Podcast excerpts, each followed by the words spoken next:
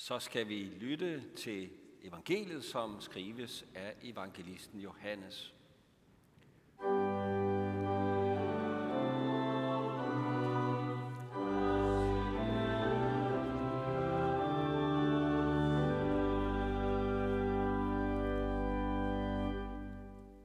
I begyndelsen var ordet, og ordet var hos Gud, og ordet var Gud.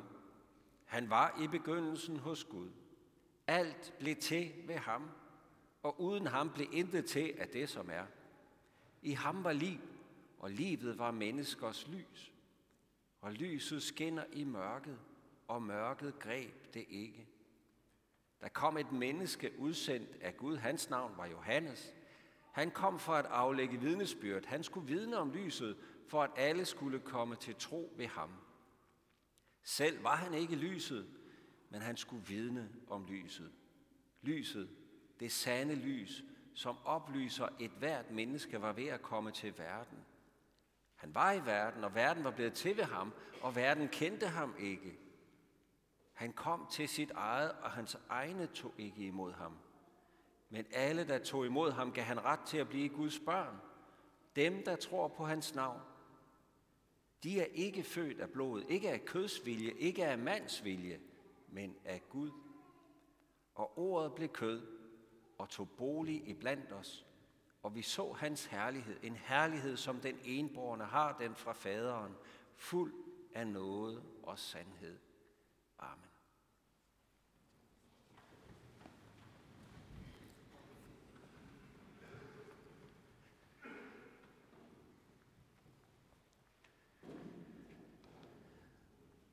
Hvis man sådan tager udgangspunkt i både det folkelige og det kirkelige engagement, så er julen uden tvivl kirkeårets største fest. Julen hos os her i Danmark, og i øvrigt også i store dele af den kristne verden, ja, det har den allerstørste tyngde af alle kirkeårets højtider, hvis man sådan kigger på traditioner i hvert fald. Det er jo lige før, det er svært at grave Jesus frem i den overflod af traditioner, som julen er blevet belæsset med, lige fra stearinlys, gavepapir, englebasse, julenisse, juleøl og stjernestøv til stedsegrønt. Man kan godt undre sig lidt over, at julen sådan kristeligt set i hvert fald har fået den store plads i kirkeåret. Når man tænker på, at den jo egentlig ikke sådan fra starten af var født med en entydig plads i kirkeåret. Ligesom påske og pinse, som vi jo har arvet fra den jødiske kalender. Så hvad er det, der gør julen så særlig? Hvorfor er den blevet så stor? Og det kan der være rigtig mange gode grunde til. Og jeg tænker, at en af grundene kan være, at vi har en barnefødsel her som udgangspunkt. Det er noget, alle kan forholde sig til. Glæden ved en lille nyfødt. Det under, som er sket, når et barn er kommet til verden. En barnefødsel er jo menneskeligt set fuld af tro, håb og kærlighed. En ny begyndelse. Og det taler til os alle sammen fuldstændig umiddelbart.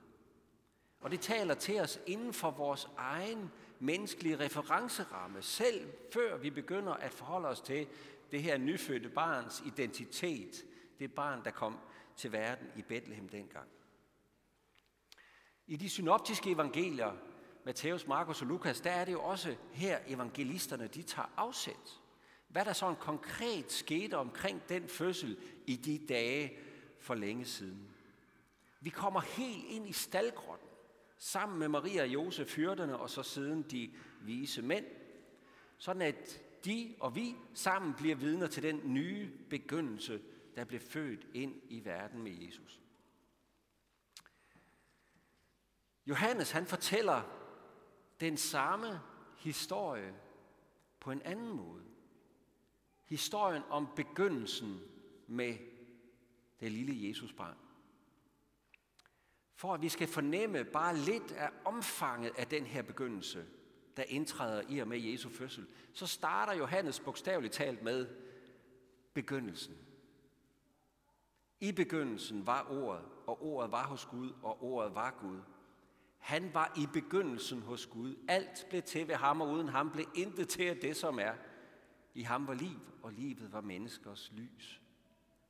Det er det ord, siger Johannes, der blev kød i og med Jesu fødsel.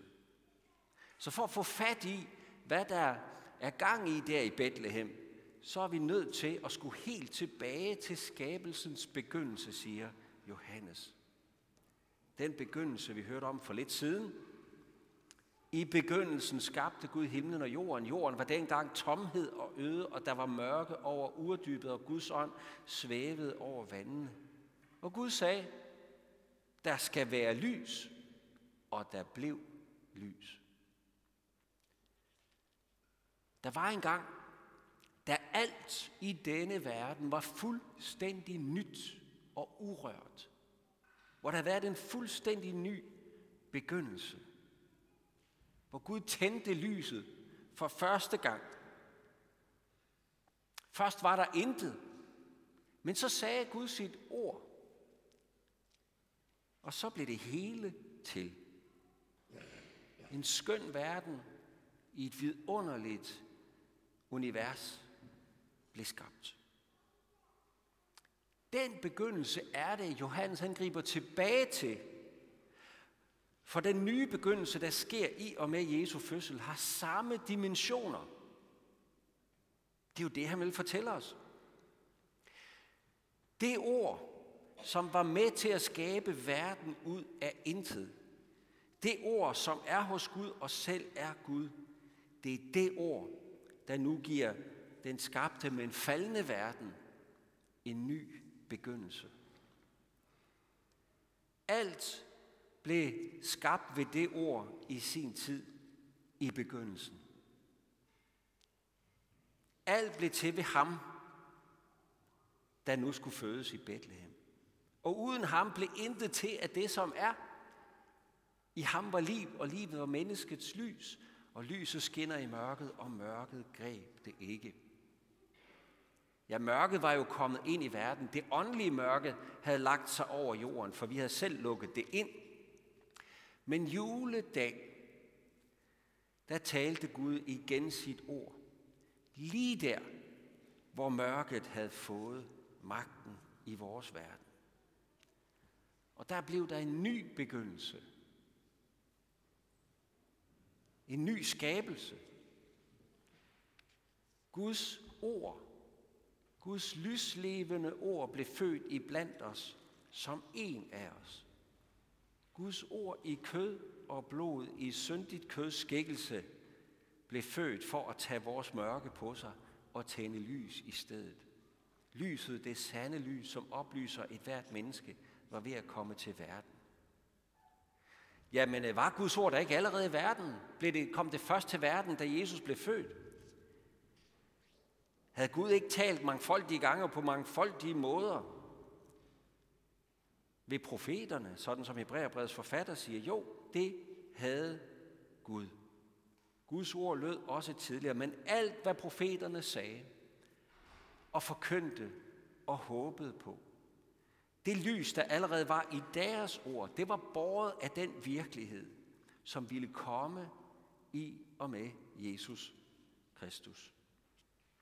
Det var båret af det løfte og den virkelighed og det håb, at Kristus skulle komme ind i verden, træde helt ind i vores mørke syndefald og træde helt ind i vores sorte død, og som Guds levende ord springe døden indefra og gøre alting nyt. Så Jesu fødsel er nyskabelsens nye begyndelse. En begyndelse af overkosmiske dimensioner. Det er Guds ord, skaberordet, der går på jorden, så man kan røre ved det. Jamen, hvad så med os? Vi kan jo ikke røre ved det. Vi kan ikke røre ved det ord. Jesus er jo for længst faret til himmels. Jamen, det er jo rigtigt nok. Men han bliver jo ikke siddende der. Han kom til os ved Helligånden. Han efterlod os ikke faderløse her. Han sidder ved faderens højre hånd, ja, men han kom til os og tog bolig ved os ved sin Helligånd. Den Helligånd, der tager hans ord og giver det til os. Og derfor er Jesus stadig hos os ved sit ord. Han er hos os, hvor to eller tre er forsamlet i hans navn ved sit ord. Ved det skaberord, der skabte det hele ud af intet, er han til stede hos os stadigvæk. Lige så virkelig, lige så reelt, som da Johannes kunne røre ved ham med sine hænder. Han er her stadigvæk med en ny begyndelse. Med skaberordets nye begyndelse. Han siger, der skal være lys, og så bliver der lys. Så mørket ikke kan gribe det og kvæle det. Johannes han siger selv sådan her, at det er Guds ord, som vore hænder rørte ved, livets ord, det er det, vi forkynder jer. Og sådan har vi fællesskab med Johannes og med disciplene i erfaringerne af Guds ord. For om vi rører ved det, eller om vi hører det, så er det og bliver det samme ord, Jesus Kristus, der kommer til os og skaber lys og liv. Johannes han siger, at uden ham blev intet til af det, som er. Uden ham blev intet af det, der er i denne verden til at kunne bevare sit liv, kunne bevare sin eksistens, hvis ikke for, det var for skaberordet, der stadig lyder og opretholder verden.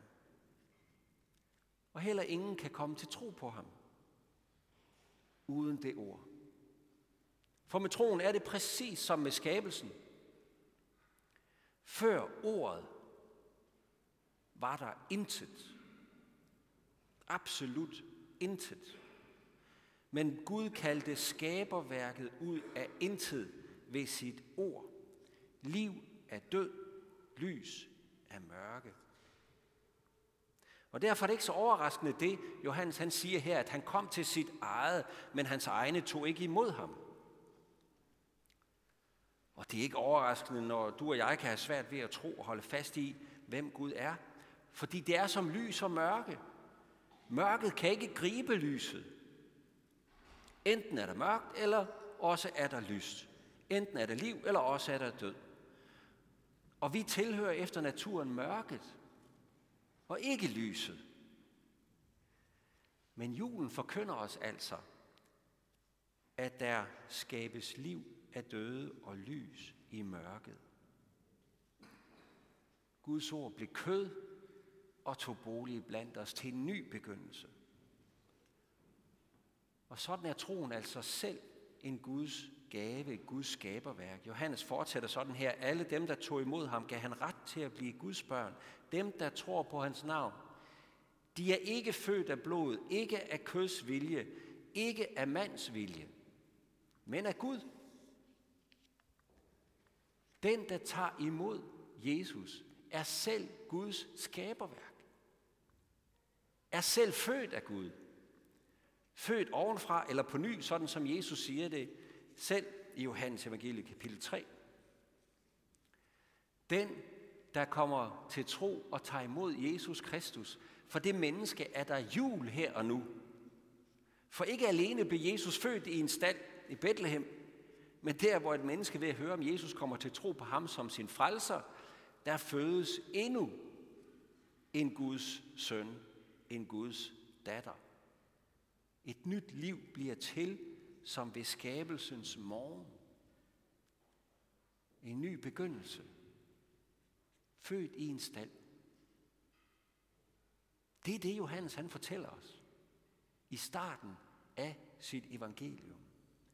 Verden efter Jesus er ny.